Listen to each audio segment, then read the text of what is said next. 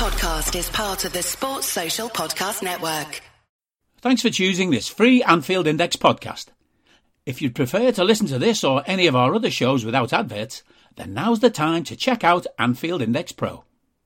With AI Pro, you can supercharge your entire listening experience. You'll not only get all of our podcasts without the ads, but you'll have them far faster with our quick publish feature available exclusively for subscribers. AI Pro also puts you in the heart of our sound studio with an option to listen to many of our shows live and interact with the podcasters in real time as the shows are recording. Upgrading couldn't be easier. AI Pro is available on all popular podcast platforms, and we have our own apps for Apple and Android. Just head on over to AnfieldIndexPro.com and get started today. Hello and welcome to A-Eye Scouted on Anfield Index Pro. I'm Dave Hendrick, joined as always by Mr. Karl Matchett. How are you, sir? Really disappointed. What has you disappointed? You. I mean, it's the start of a new season. I thought we were going to get like a brand new scripted intro, you know, like at the start of the season when they put a new montage on on Sky Sports or a new backing track on at the start of Match of the Day or something like that. Your, your, your complaint is with the production staff here. The right. production staff is who's dropped the ball here. I just turn up and do me. Is this the guy then? Is this who I'm disappointed with? That's who you should be disappointed in. Mr. Drinkle, Ms. Kauser, the production staff at Anfield Index. That's who you need to take up your, your, your beef with. I think a, a strongly worded email to one Edward James Gibbs. I've no idea if James is his middle name at all, but uh, strongly worded email to Edward uh, will get will get some um, get some movement on sorting out some new intros if that's what you're looking for. Uh, I have no time for new intros because the Premier League season is back. Liverpool begin with a trip to Fulham on Saturday. Nice L mosey down to Craven Cottage for a 12:30 p.m. kickoff. Nice and early, get it out the way, get the win under our belts, Karl, and get on home and then laugh at the rest of the teams as they struggle to start their season. What say you about Liverpool versus Fulham? First things first, are you going to the game given it is in your neck of the woods? I'm not. um, I completely forgot that I need to do this sort of stuff, like, you know, decide weeks in advance that I need to go to games and stuff. So um, a bit rusty in pre-season, as it turns out. But in my defence, there has been a lot going on over the summer. So I'm not going. I am working. I will be watching. I will be doing it. I will be talking about it afterwards, and all back to normal as of the following week, hopefully. Not so bad. Not so bad. Right. Let's get into this. So Fulham won the championship last season, promoted as winners as they have been uh, in the past. They have had a very interesting, I think that's the best word, interesting summer. Um, their manager is in the press this week discussing the fact that they have not done enough to prepare for the Premier League season. Uh, they've brought in Joe Palhinha, they've brought in Andreas Pereira, they've brought in Kevin Mbabu. They're going to have Bernd Leno in the door before the season begins, but no movement yet on the centre back they're desperate for or the depth that they need. Notable departures Timmy Abraham, not to be confused with his brother Tammy, Cyrus Christie, Fabri, Michael Hector, Alfie Mawson. Worth noting, none of these players have found new clubs yet, which might tell you a little bit about how they're viewed. Um, Jean-Michel Seri is gone. He was actually quite decent for them last season. Uh, Zambo is gone to Napoli, where he spent last season on loan, and Fabio Carvalho obviously joined us. Uh, they did also bring in Manor Solomon on one of those weird loans that's going on because of the situation with the Russian and Ukrainian clubs. So, all things considered, they're stronger than they were last season, but by their own admission, not quite strong enough we've just done our preview pods for the, or our kind of prediction pod for where the season, uh, the table might end up. There's no real point in hammering too much on that, Karl. But just your overall sense of Fulham right now and what you think they're going to look like at the weekend. um, beaten, demoralised, and bedraggled, hopefully, at the end of 90 minutes.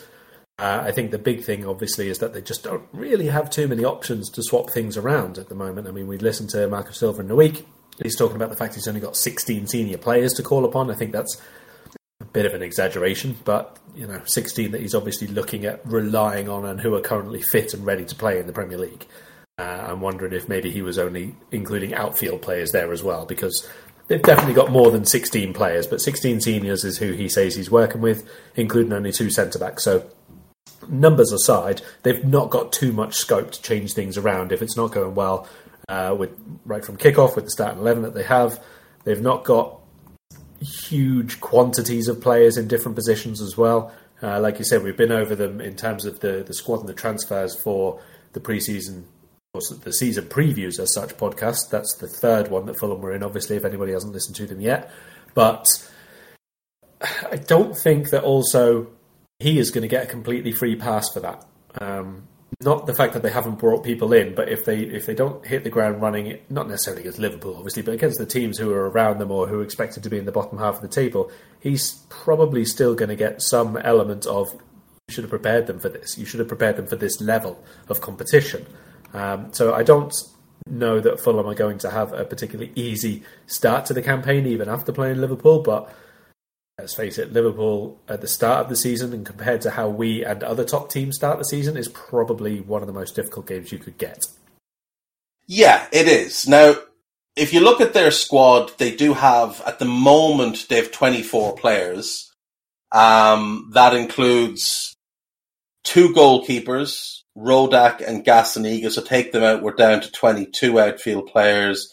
They do have three injuries at the minute, three players expected to miss the game at the weekend. Joe Bryan, um, who'd be, I suppose, a backup left back, but isn't really Premier League caliber anyway. Harry Wilson is out, and Nathaniel Chalobah is a doubt. Um, he got injured in the behind closed doors game, so he is a doubt. So, I mean, it's still 19. It's more than he's claiming, but maybe there's a few in that group, like say Anthony Knockaert, who he knows is not good enough for the Premier League. Uh, maybe Tyrese Francois is one he's looking at and thinking mm, maybe not. Um, so may, maybe he's doing a bit of kind of creative accounting to get down to his 16. But his point is correct. They are short. They do need to get business done. They need to get in, I think, four or five more players. Um, I've seen some Fulham fans suggest they need about seven players which might be asking a lot. But you know they've been decent enough in the loan market in the past. The last time they came up, they did have uh, Joachim Andersen, for example, in on loan, and he was a good player. As Tom James points out, they are moving for Issa Diop, and he wants to move. And Issa Diop and Tosin could be a decent pairing with Mbabu and um, Antonee Robinson as the fullbacks. That's solid in front of Bernd Leno. That's not a bad defensive group. It's what's after them, if any of them gets hurt, that becomes problematic. Um, then you look in the midfield, and there's you know there's there's talent there. I mean, Palhinha is good, and Harrison Reed is good, and when he's fit, I think Chalobah is decent. Onomah is decent. Um, they also have Tom Cairney, who I'm, I'm not a big fan of, but you know he can play at the level.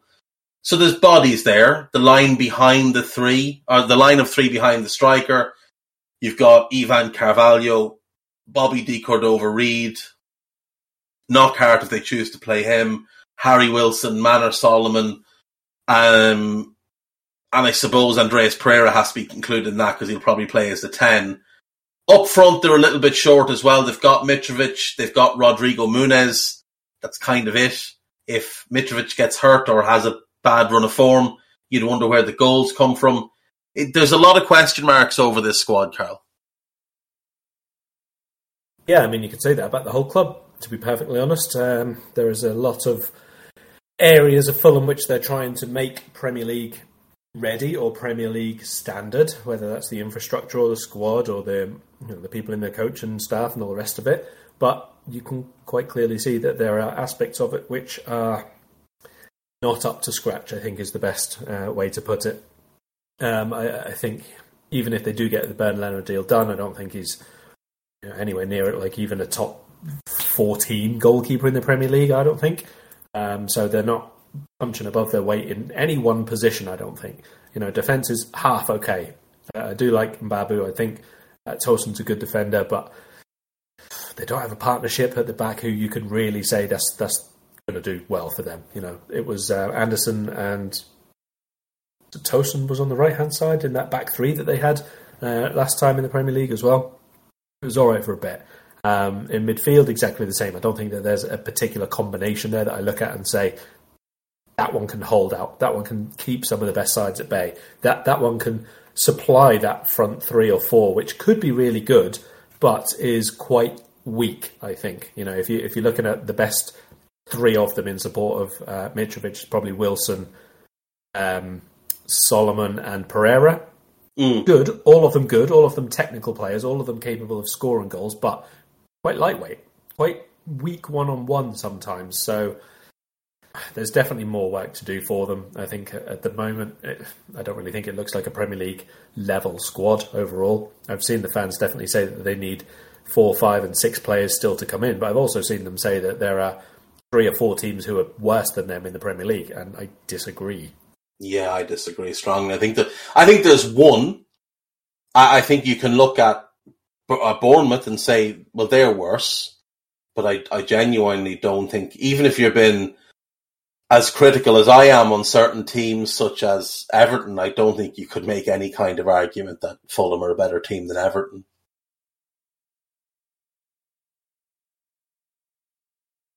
No, no, not at all. I mean, they've got players there who have been underperforming uh, at Everton and some of the other clubs, but they're still capable of being at a level. Um, and they they are reliant on even the players that they brought in now coming in and showing that they can be as good in this team in this league as they have been elsewhere. Uh, I mean, like, I know you're a fan of Palhinha, but not everybody who's come in from the Portuguese league has just hit the Mm. ground running and been superb. Um, Manor Solomon is, I presume, going to take a couple of months to get up to speed and be in the team in a really functional, um, consistent sort of manner where he can contribute to the attack. It's been quite a while since he's really played too much football, so there's there's a lot of work to do here still, definitely. Yeah, I mean, Manor Solomon uh, hasn't really kicked a ball this calendar year, so you'd wonder how long it's going to. What, what's his fitness level like? Is he ready to play this weekend? I mean, there's no doubting he's shown he's a good player. Um, he's shown that at, at multiple stops in his career. But if we look at the last time he played, uh, the 11th of December was the last time Manor Solomon played a competitive game of football. The 11th of December. So, what, nine months ago? Um, that's a long time to be without without playing. You know, it's it's almost like he's coming back from an injury in some ways. He is a versatile attacking player. He can add, you know, good quality on the ball. Um, but he's not someone that you can really rely on straight away to come in and be the big summer signing that's coming in to elevate the attack. I just, I don't know. I, I look at this team and I, I wonder should they focus in on trying to get one more starting caliber attacker to come in and maybe Solomon becomes a squad player, get someone in who'll play wide and score you a few goals. Maybe that's, you know, more of a, a, a path for them. We know they need that centre back in the door. We, we know that there's a lack of depth. Like you said, with Palhinha coming in, not everybody settles straight away. He, we, we know he's a good player. We've seen him for club and country, but I mean, it doesn't, it doesn't always translate. The same thing goes with Andreas Pereira. We know he's a good player. He's obviously been in the Premier League before with United, but he's just spent a year in Brazil and he clearly wanted to stay in Brazil. So how much does he really want to be at Fulham Football Club? Uh, as Tom points out, they've been linked with Max Cornet. I, I, feel like if they wanted him, they'd have him because he's got a, a buyout that's, I think, quite reasonable. But to me, it's a strange team. Now, going into this weekend, if Leno signs tomorrow, which is the expectation that it's all confirmed and announced tomorrow. Do you start him on Saturday after two days of training, or do you go with Rodak because he's been there, he helped you come up, he's done all the preseason? What do you think happens with the goalkeeper this weekend? Uh, whichever one's the better shot stopper, because that's what they're going to have to do a lot of. It's not going to be about organisation for them for this particular match. You're going to be facing wave after wave of after wave of attacks, of cutbacks, of crosses along your six-yard box, and of shots. Uh, so I do think it's as simple as that. You go with whoever looks like they are physically ready to face a bit of a, a barrage, basically, and might might make the difference if you can have a few more reflex saves and a few more mm. you know, brave moments and that kind of thing. And to be honest, Rodak, I, I don't think is a very good goalkeeper. Um, but I mean, like in terms of like his agility and all that kind of thing, shot stopping is not one of his best traits. Which is problematic for a goalkeeper. I know we always say That's it's great. not the be all and end all, but when you're actively not good at it, I mean, it's mm. it's a problem for you. It, is, um, it should it should be the basic. Let's, let's say there's there's lots and lots of goalkeepers that they say is like you know good with the feet and all the rest of it. And Leno was apparently kept by Arsenal because he was better with his feet than Martinez and all the rest of it. But hmm, shot stopping is also not yeah. the highest in his list of uh, attributes. His positional work is not superb, but I think he's better than Rodak, so I'd still be playing him. Yeah, agreed, agreed. Right, so if we go Leno and goal, we'll assume Mbabu is the right back. Uh, Kenny Tete still struggling with some injuries. Robinson should be the left back. The only options they have at centre back are Tosin, who is good, uh, and I'm surprised he's still there, if I'm being completely honest, and Tim Ream, who isn't good. Um, Tim Ream simply is not a Premier League caliber defender. Now he's a bit of a Fulham legend. He's been there seven years. He's helped them get promoted now three times and he does well in the championship. But in the Premier League, he gets badly exposed. And, you know, you look at the last time they came up, he'd played 44 games in the championship. He played seven in the Premier League and was a disaster. Played 46 games in the championship last season and was fine. But he's not a Premier League caliber defender. So that's a problem. That's all they really have in defence is those four. There aren't really any other options unless Kenny Tete is fit, because there's no other left back at the club bar Joe Bryan who's injured, and there's no other centre backs full stop. In midfield, my expectation is that it's Palhinha and Harrison Reed, but it wouldn't surprise me if Tom Cairney started uh, on the basis that he is the club captain and um, he might just get the first start of the season. Yeah, I mean they could go with a, a five rather than a four one one as well, uh, just to mm. try and block it up because, like you say, the great um, development work so far with getting in people for defensive cover or defensive starting, in fact. So I wouldn't be surprised if they did go with a bit more of a you know, one put four runners in midfield type. Yeah, basically, just try and narrow play as much as possible, mm. um, and even put one between the lines maybe and literally just go 4 1 4 1 as, as rigid as possible. Uh, out of them all, I guess maybe you'd want Palhinha or Harrison Reed as maybe that one who holds. Um, and then obviously that lets maybe Cairney or Josh Onomah as the other alternative as a bit of a ball mm. carrier as well. Um, I, like I said, this is not a Premier League caliber lineup at the moment, and I do think that they are going to struggle in midfield if those are the options that they go with. Yeah, I agree. I agree. It, wouldn't even surprise me if they went with the four that you mentioned, with Palhinha, with Cairney, with Reed, and with Onomah, and just tried to really make it a clogged up midfield, and then play Pereira behind Mitrovic, because with Harry Wilson out, they're going to be missing. They're probably their second biggest goal threat so maybe their best course of action here is to just go damage limitation from the start, play a narrow, or even a box midfield where it's Reed and Palhinha sitting in front of the defence and Cairney and Onomah just in front of them, just doing shuttle runs, just trying to condense play, trying to clog things up, trying to slow Liverpool down, and then play Pereira off Mitrovic and hope that between the two of them they can conjure something but damage limitation because one of the worst things that can happen to a newly promoted team is they come up and get absolutely battered on the opening day because it can really set a bad precedence for it. So maybe they go with something like that. Yeah, possibly so, or even, like I say, stretch the four right across and have one sitter in the middle of them all. And Andreas Pereira obviously can play from the right hand side. I've seen that plenty of times. Josh Onomah can play left side. Uh, and then you get both of them narrow and running in field to support uh, if, if there are opportunities to counter. If there are opportunities to get in support of Mitrovic, and you've really got to rely on him to be really good in terms of hold up play, in terms of trying to I don't know, maybe put himself on the, the not Virgil van Dijk centre back and play the ball from there and mm. get people up from the second line, basically. I mean, they've got options off the bench to give a little bit more pace, like Cavaleiro and Kebano, but they're not better players. They're not better footballers. They're not players who you would start and think that they could create you a goal or two.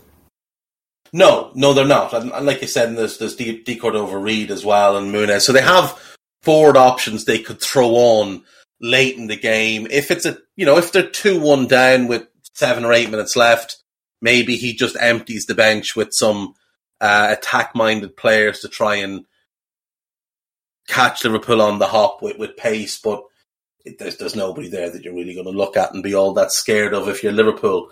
Let's transition to Liverpool. We've talked enough about Fulham today on this pod and the other one. So, um, Liverpool have eight players who are out or a doubt for this weekend. So Diogo Jota, fresh with his new five-year contract in hand, he's ruled out probably till about the end of the month. Uh, Caoimhín Kelleher is out for another couple of weeks. Alisson is expected back. He is, Klopp has said he will be back for Fulham, so we will take Jurgen at his word there. Costas is expected back. Ibou is expected back, but does have a bit of a, a niggling knee thing. Uh, Naby was ill for the Strasbourg game, so he'll almost certainly be back. Ox is out for the foreseeable, could be three months, could be longer. And then there's Curtis Jones. Now, he initially was expected back for Fulham, but left Anfield on Sunday in a protective boot and crutches having walked in without said protective boot and crutches. Uh, so that's a bit of a blow to not have him just from a numbers situation in midfield. What do you think about us having so many little niggles and knocks already at this point? Is that something to be concerned about? I mean, it's not ideal, but I don't think we have to be too worried about it.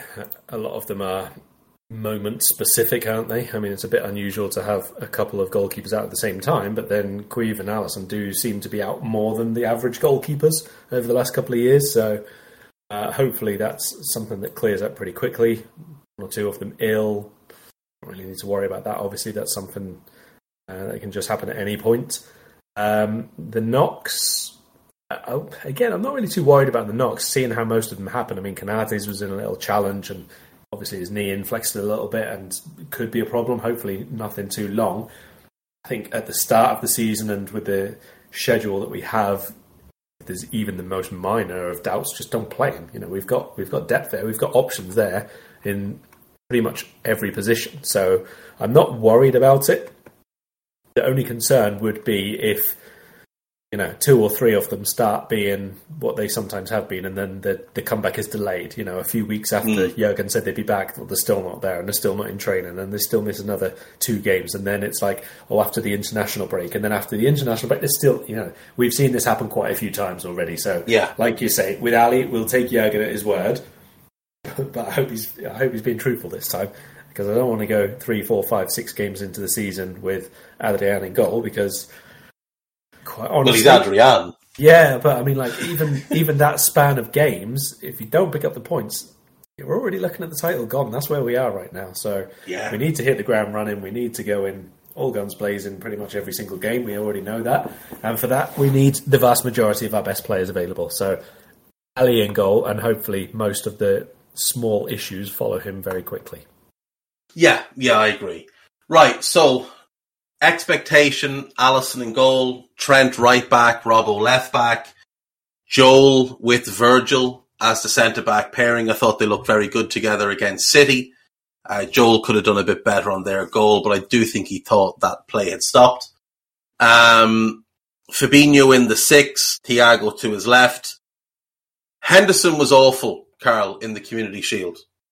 And he was awful last season. And this we know is the weak link in the Liverpool team. It's the only weak link in the Liverpool team. You look at the squad and it's the only weakness is that starting right sided spot. Naby is the best option to play there, but because Thiago has so many injury problems, as does Naby, it does make more sense if they sort of platoon in that left sided, more controlled role, because then we always have one of them on the pitch. And as long as we always have one of them on the pitch, we tend to win the vast majority of games.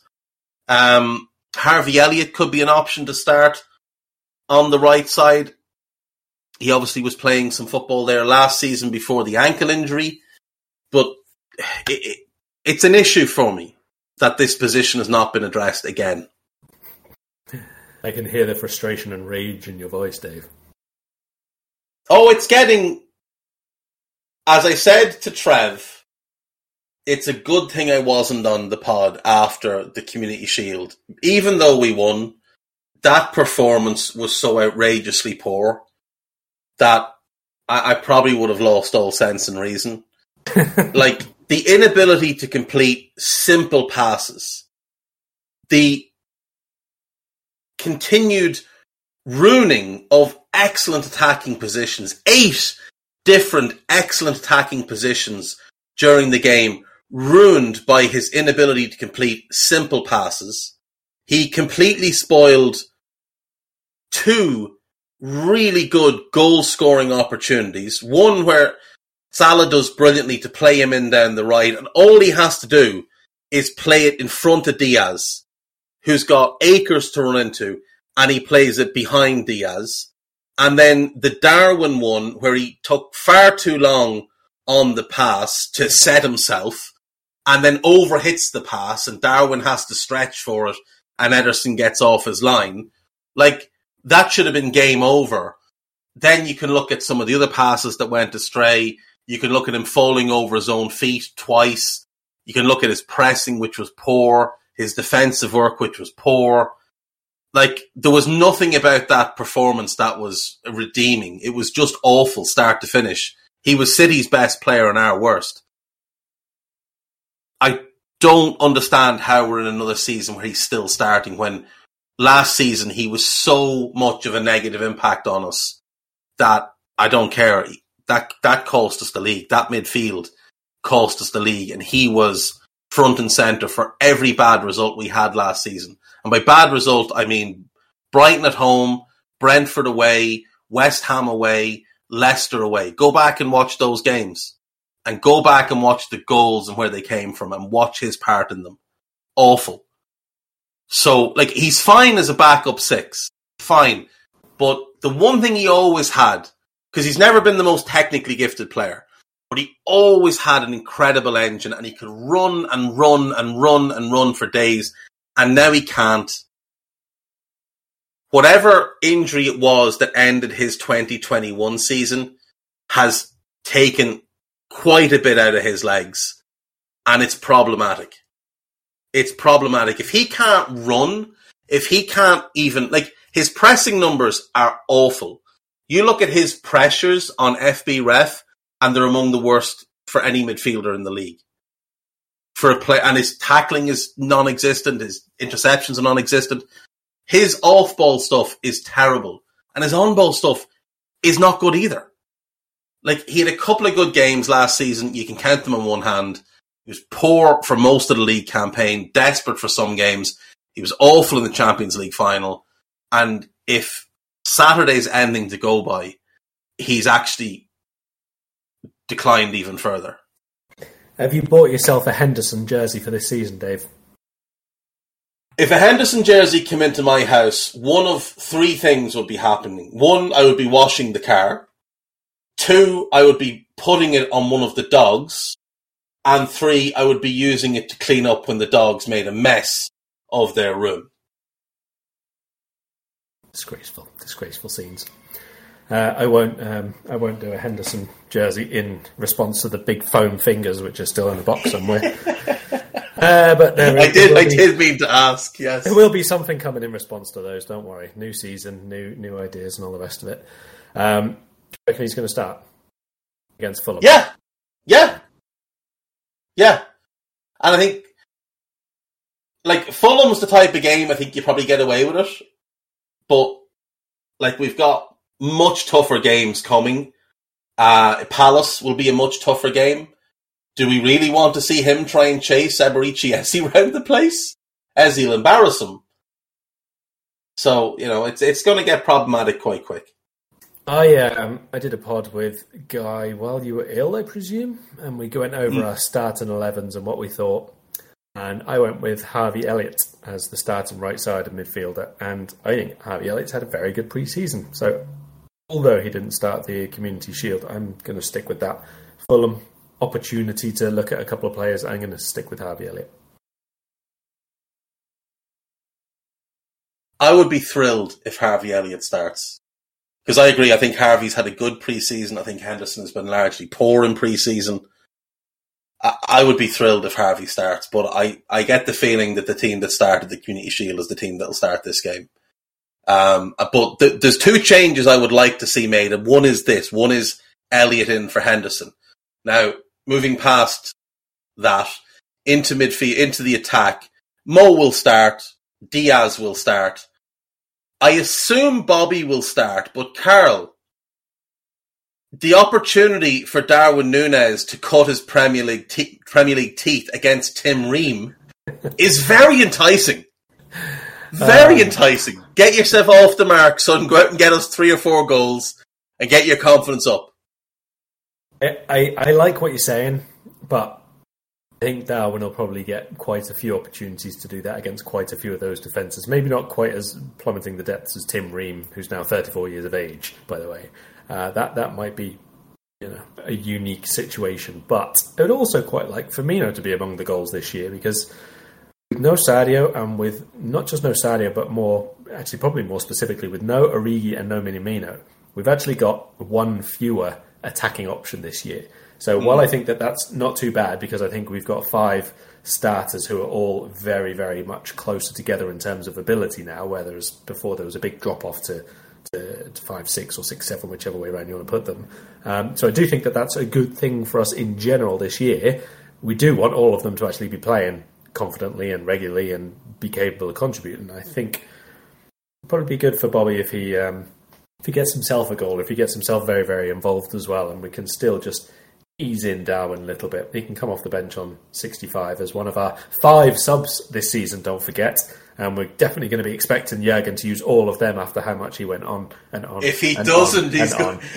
Jurgen Klopp is 100% making three substitutions this yes. week. Yes. I would put yes, and, and he should. He should make two just to piss people off. You know, you know that there are journalists in this country. Well, your country, not my country. Journalists in my country wouldn't dare.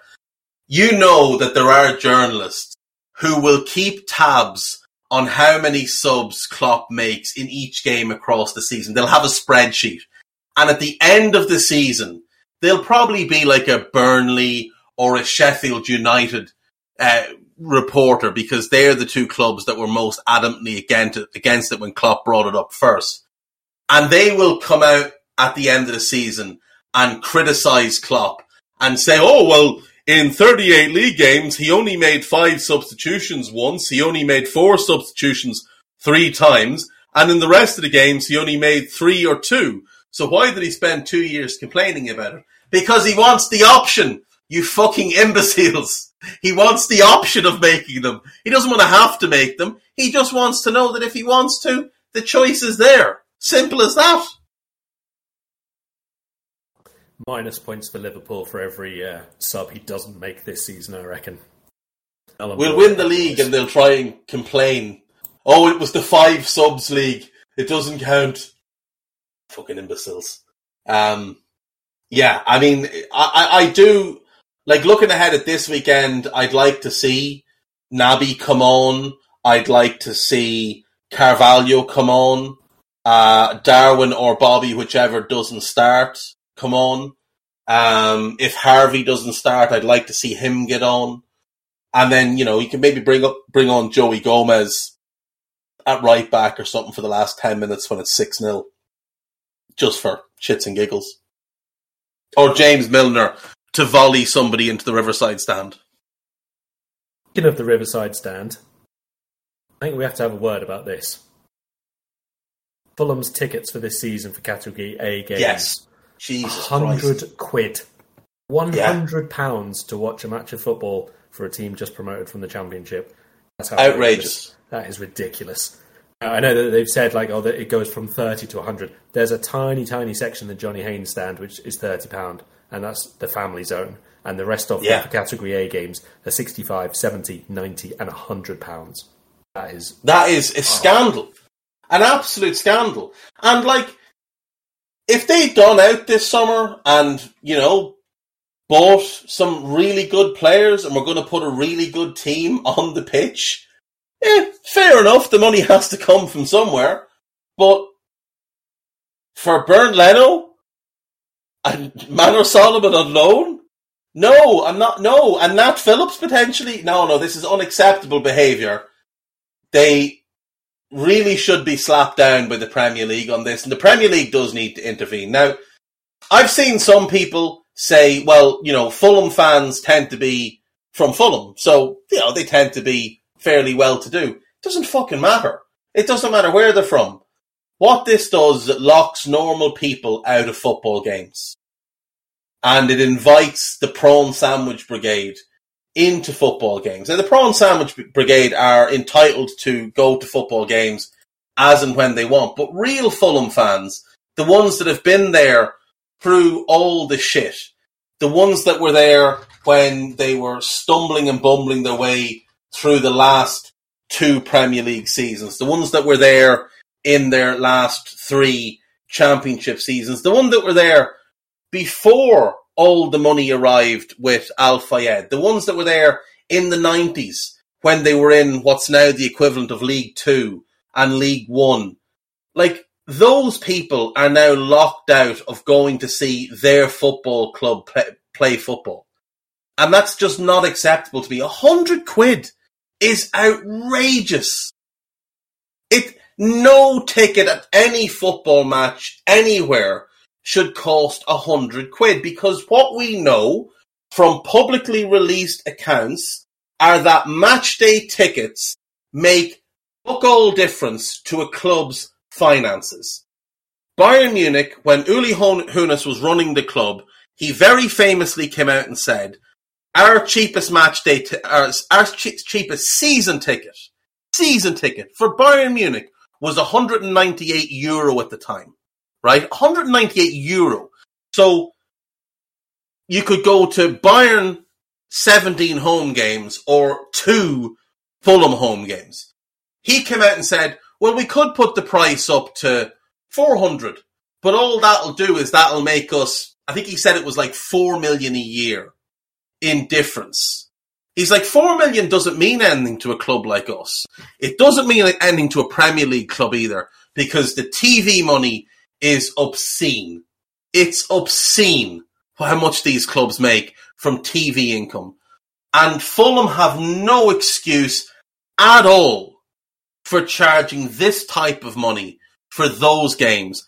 Like, I don't know how many Category A games they have marked down. My assumption is it's the big six are their Category A games. So that's six games. They've got uh, 22,000 seat capacity. So let's just say there's 5,000 are at 100 quid, if even, probably less. So how much money are they actually making off those games? Not a whole bunch. Not a whole bunch. Three, maybe four million. That doesn't make a difference for Fulham. And it certainly doesn't make a difference for the Khan family, who are absolutely fucking minted. Shahid Khan is worth about nine billion dollars. That man doesn't know if someone steals three million out of his bank account. He's that rich. So this is a disgrace. It's an absolute disgrace. And I really do think the Premier League should be stepping in here because it's not, it's not right. It's not right. Football is for the fans because we saw during COVID what it was like with empty stadiums and no one enjoyed it. The only good thing about COVID was that all the games were televised and even then it was only a handful of weirdos like me that actually enjoyed that aspect of it. No one enjoyed the empty stadiums other than Pep Guardiola and the weird, soulless clinical football that he likes to employ um, on his group of robots. No one enjoyed not having fans. And if Fulham aren't careful, their fans are going to reply to this £100 outrage by simply staying away. And Fulham are not a club big enough for their fans to stay away. They don't have 10,000 locked outside every week. They're not that club. Well, Fulham have more categories of uh, price tickets than they have senior signings this summer. So there you go. Tells you a, a bit scandal. about where they are right now. Yeah, an absolute scandal. Right. Give me your prediction for this weekend's game. I think every single Premier League season stretching back to 1462 or something like that, hundreds and hundreds of Premier League seasons, one promoted team has lost 5 0 on the opening day of the season. Um, that's definitely data which I've made up on the spot. But it's going to happen again this year. Liverpool 5, Fulham nil, or the other way around. or, or the other way around. With, with them being um, home, not with them being five. yeah, I, I, think there's a, I think there's a chance this is an absolute hiding. Um, we have done quite well against Marco Silva teams in the past, uh, particularly that little spell he had across the other side of Stanley Park. Um, I'm going to say six. I'm going to say six. I think Salah is going to have a field day down that side. I think Diaz is going to. I, Kevin Mbabu might well get sent off this weekend because Diaz is going to be absolutely torturous for him. I think Darwin scores. I think Bobby scores. I think we're going to win 6 0. So, yeah, 6 0 for me, 5 from Karl. Uh, anything you want to plug before we go? No. Welcome back to the new season. Hope everyone's ready for it. I'm not entirely sure I am, but let's go for it anyway. Yeah, it's going to be a uh, it's going to be a long, long season, but it should be a fun one. It should be a fun one. So, uh, here's to Diogo Jota's new contract. Here's the season underway. Thank you all for listening, and we will see you next week. Bye bye. We hope you enjoyed listening to this Anfield Index show. Please be sure to subscribe to our channel so future podcasts find their way to your device automatically. There's nothing quite like fan engagement, and we'd love to know what you think of anything discussed on this show. The best way to get in touch is over on our free Discord community, where both podcasters and listeners debate the hottest LFC topics 24 7. Sign up free now at AnfieldIndex.com forward slash Discord. You won't regret it. You can also follow us on Twitter at Anfield Index and find us on Facebook by searching for Anfield Index. Oh, and before you go, we'd love it if you could leave us a five star review on your favourite podcast app. It only takes a couple of seconds, and it means the world to the people who create these free shows. Sports Social Podcast Network.